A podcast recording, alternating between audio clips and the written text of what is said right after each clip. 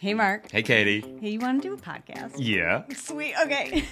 Welcome to the Unforget Yourself show, where we use the power of woo and the proof of science to help you identify your blind spots, get over your own bullshit, so that you can do the fucking thing you actually want to do. Absolutely. I'm Mark, And I'm Katie. and we're the founders of Unforget Yourself and the creators of the Unforget Yourself system. Look, being a business owner is tough. Yeah. With vulnerability and with humor, mm-hmm. we'll be sharing with you the real stories behind the success of those brave and crazy enough to start their own business and to show you that you're not alone. You're not. Well, from the accidental entrepreneur to the laser focused CEO, we have honest conversations about how they got to where they are today. We talk about the challenges that they faced and what they're currently dealing with in real time on their roller coaster journey. Along the way, we want to show you that it's, it's you. You are the most important asset in your business. Yeah, you are. So let's cut the bullshit and start the show. Enjoy. Okay, hello everyone, and welcome to the show.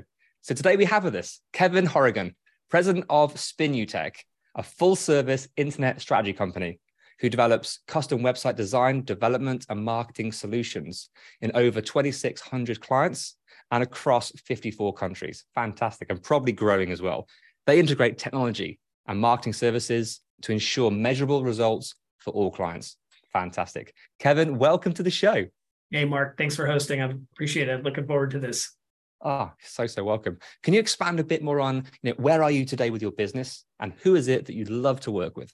Yes. So Spinutech is a what I refer to as an end-to-end digital agency. About one third of our team designs and develops, manages, hosts, and maintains websites, and two thirds of our team does all the digital advertising services for our clients. The majority of our clients end up becoming what we call end-to-end clients of our full service offering. We're doing all their advertising campaigns, organic search engine optimization, paid search, paid social, organic social, email marketing, marketing automation, um, but also usually doing their website too. And, and a client Mm. usually comes to us because they want to upgrade their digital advertising agency and eventually it wants us to assist with their website. Or they're looking for a new website design and development company, and we build that for them. And then they want us to take over their digital advertising. Um, but we're a team of about 170 people, very skilled in all aspects of all digital advertising, from again, website design, development, maintenance, and hosting, to the larger aspect of it being all the services of digital advertising, helping our clients generate leads and grow their company, helping them accelerate growth of their existing clients, and ultimately helping their customers become more satisfied. Fantastic. So that's everything. That's what it's all about: bringing in more clients, the right kind of clients, and then be able to service them and help them correctly. Yes. That's the business funnel, the pipeline. Beautiful. So, what do you find like sort of time and time again? What what is it that you're like? Yeah, here is where we make the biggest impact with our clients. What's the sort of common thread?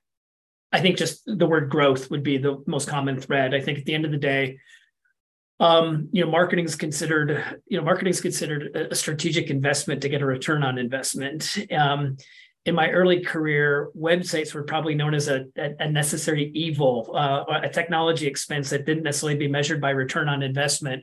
But I think everything done in digital today is making a, an investment to get a return on investment. And so I think what's super satisfying for our team members is to know that the dollars our clients are spending are generating growth dollars back in return. And we see our clients continuing to invest more and more dollars into those strategies. And one of my very first customer service trainings, the trainer once asked, Do you know how a customer votes that they're satisfied? And people are like, Good customer service index scores. No, you know, good survey results. No, he said, They vote with their dollar. Every time they put another one in your company's pocket, they're voting that they're satisfied. And it's super satisfying for myself and I think our team to know that our existing clients continue to reinvest and invest more, getting Mm. deeper in the strategy we started with, but also broader in the strategy that we didn't start with that they expand into later. And going back to that first customer service training, that customer's voting with their dollar.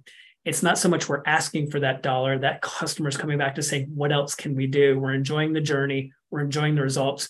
And ultimately, to answer your question, they're growing. Yeah. So that that great. And with this, the return on investment, the return on investment is huge. But sometimes that return, it isn't always financial. I know right now in the modern landscape, it's you know, impressions, it's reach, it's uh, connectivity, it's which sometimes is a false metric. Yeah, And absolutely. It's so easy to go after the one thing. It's like, look, I'm getting all these likes, I'm getting all this thing, but the, the money's not coming in. So how do you navigate this where sometimes it is like what you need is this, and by association, it will lead to the money, but there's no direct link. How do you have those conversations? Well, vanity metrics are made up by providers who I think that don't have good metrics to be able to provide. Um, we describe Spinutech in a in a cute slang ways. We're a data company disguised as an advertising agency, and um, you know, I think Mark, when when data clearly points to the outcome that you're looking towards, no one has to twist someone else's arm to take action. But mm. when data doesn't point to that, that's where people's opinions, interjections, and some vanity metrics go into play because the data is not pointing to a clear conclusion that makes it an easy decision. As a data agent, as a data agency, um, you know, the data that clearly paints a picture, clients make the decisions for themselves. I think that's often why they ask, what else could we be doing? Because the current strategy is performing so well, they're asking us to explore horizons broader or deeper than we have today. Mm. Um, but when you when you leverage data to help make decisions and not people's judgments or opinions, it's amazing how much easier you can have alignment with your company and your customers. It's amazing how much more satisfied your clients and your coworkers can be interacting with each other. When you don't have that, and you're using vanity metrics. At some point, at some point, one of the you know at some point a party discovers that these vanity metrics aren't equaling the outcome that i expected them to and a bad day's on the horizon it's not fun working for a company that's using vanity metrics, knowing a bad day's on the horizon as soon as the client understands these vanity, metrics aren't going to pay off to what they're hoping they're going to be. And mm. so, you know, I think, you know, a lot of what we do in helping clients grow is know what the right metrics are. And, you know, it isn't one size fits all. Different metrics are for different, different use cases. And like you said, revenue growth isn't always the only objective. You know, so often some of our, our, our clients are struggling with, you know, recruiting new team members. And so, you know, one of the benefits of of their growing company is to not only help them grow their revenues, but also people who are going to serve the organization to be able to, to fulfill the, the, the needs of the products and services that are being purchased. Yeah, uh, and I think that the the big takeaway there for me is, is, is data. It's all about data. It's, everything's right now. It, it is trackable. You can yes. track it. Maybe you don't. Oh my gosh, if you don't, that you're missing out. There is so much there. But the data doesn't lie. So many people run a business based on I think rather than right. done the research, and here is what we know to be happening. Now you got something tangible.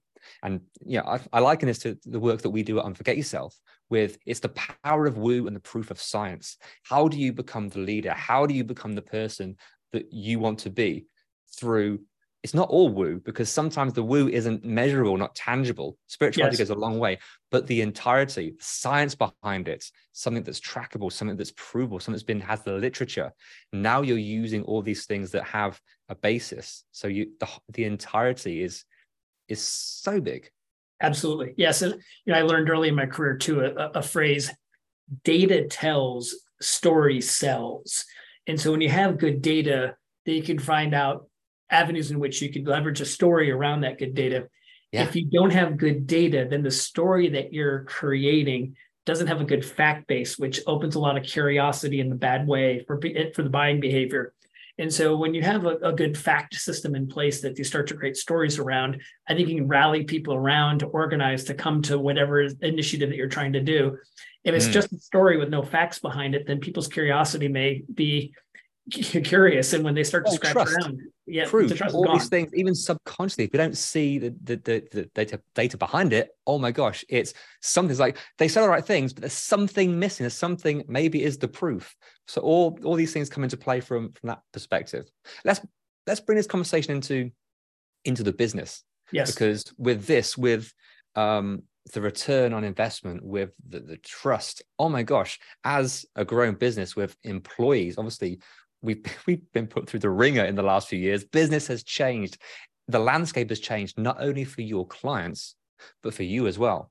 Yeah. So what's it been like for you as you've you've seen this this change in in in, in your in your people, in your team, in your structure? Yes. I think I think probably you know of all those different examples you just gave, I think structure is probably the one that resonates the most with me. Uh, in this post-pandemic world, we still have not um, mandated any return back to the office yet. Um, and we had five offices um, in four states pre-pandemic, and and so you know it, we weren't optionally leaving the office; we were mandated to have to leave. Many of the communities like like where I am in Tampa, Florida, you know, we're in a 14 story office building. It was closed. It was closed. Mm. We're in Chicago. We're in Denver. There was restrictions about how many people from a different household could be in an X square footage. And there's there's there was no option to go into the office for a while.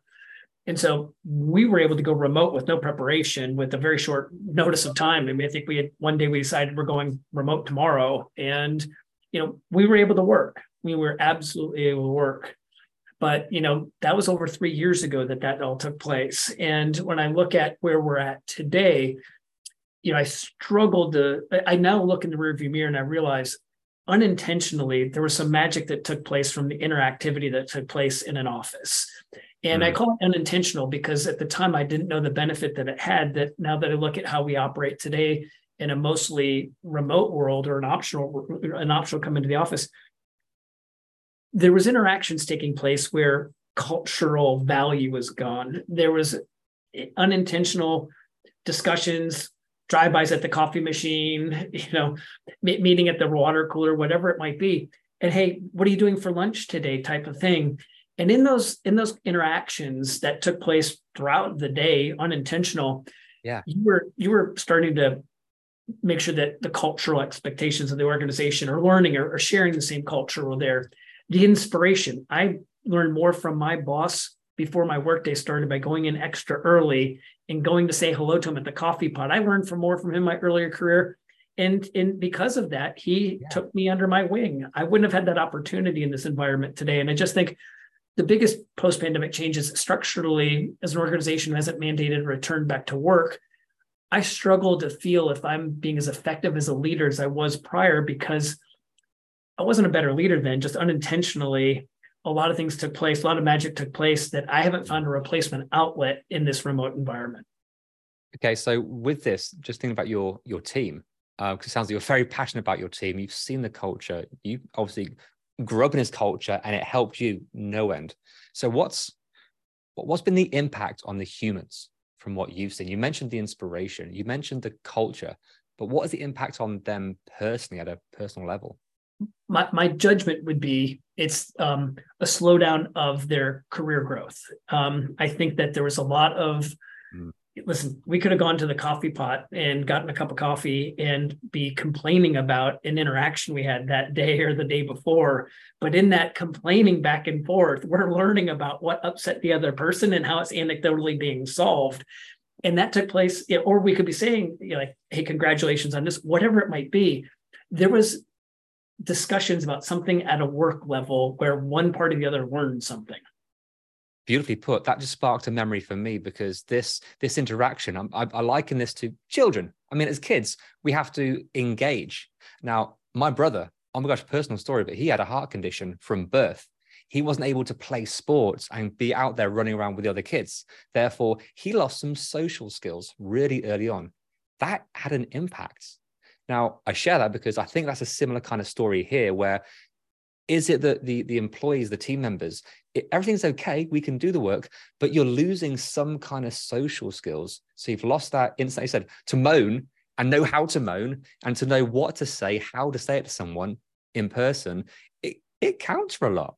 Yes yes yeah and it's just again it was unintentional conversations but the byproduct of those were advancing in some way of some kind of knowledge you know, mm. certainly, you know, when we're in, in an office environment with many different team members and many different skill areas in that same environment, you may hear someone on the phone talking to a customer or supporting another coworker.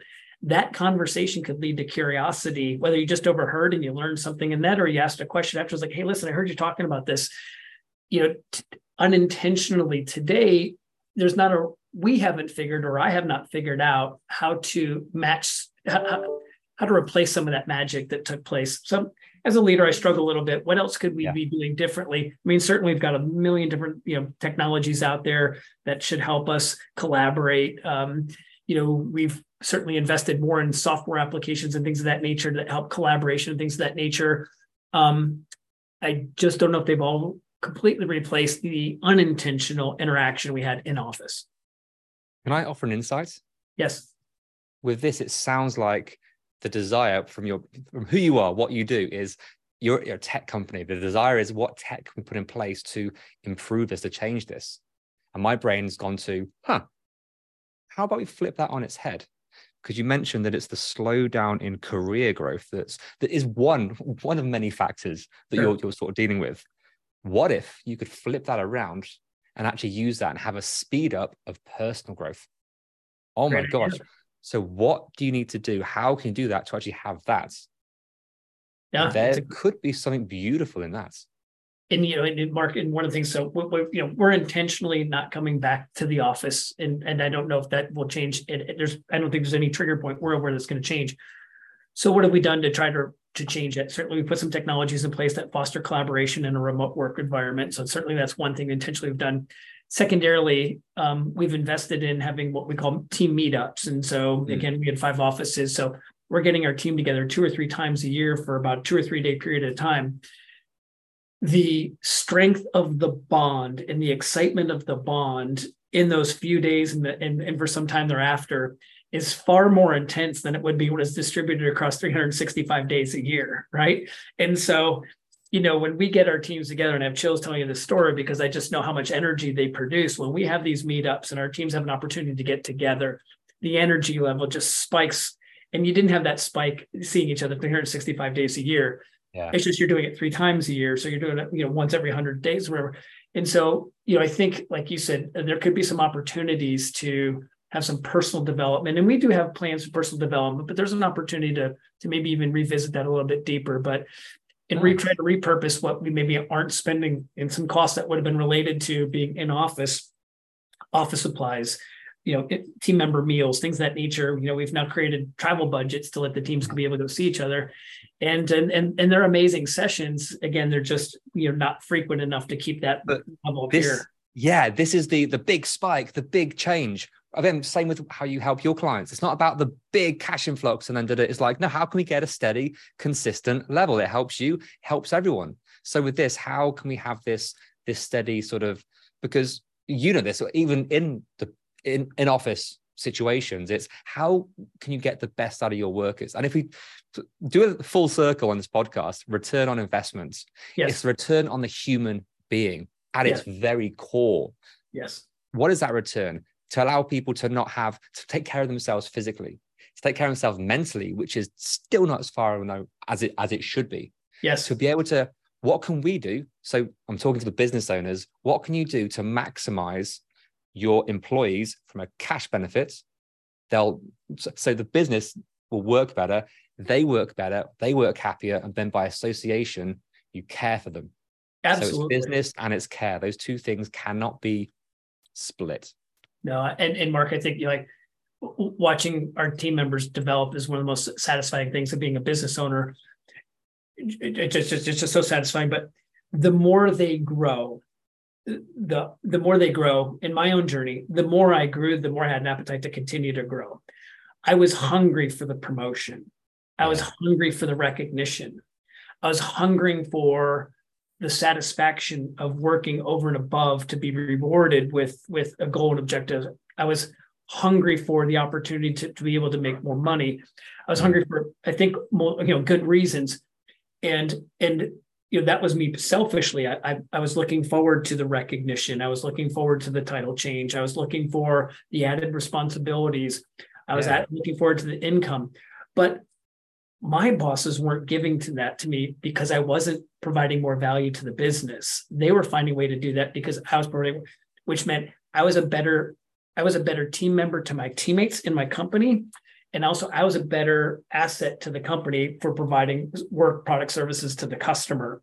And so, you know, watching people grow in their career trajectory, trajectory, I hope it's as meaningful in their personal journey as it was to me, but it only makes them a better teammate, a more valued teammate, and a better resource to our customers as well. So every one of our team members' career growth benefits the three primary stakeholders who we serve. We serve our clients, we serve our coworkers, and we serve, our company the faster we can get people to grow through that career growth, the faster they're happy themselves, hopefully, they're better teammate, um, and they're better for our clients. And so, you know, that growth and going back to return on investments or return on investment of time or return on investment in dollar, you know, the faster our team can grow in their career path, the, the more the more better yes. suited they're going to be for helping our clients grow. And it's just it just yeah. it's all symbiotic. That's, that's what it's all about. So you mentioned it's the clients, it's the co-workers, it's the company.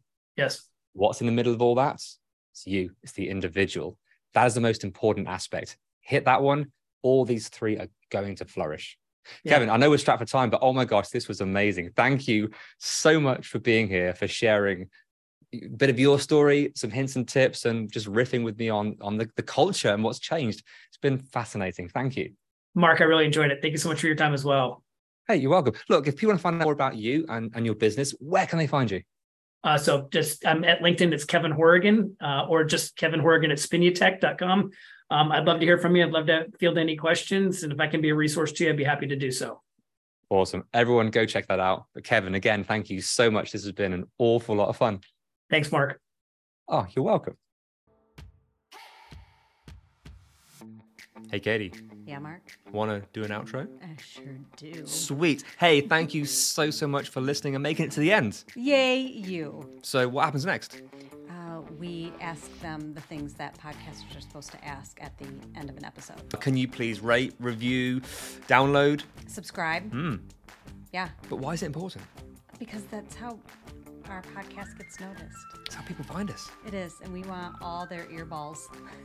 all the earballs all over the place. We do. Nice. Yeah, so please do all those things. We'll be ever so grateful. And then more people hear your beautiful voice. Or yours. Oh, yeah. See you next time. Bye.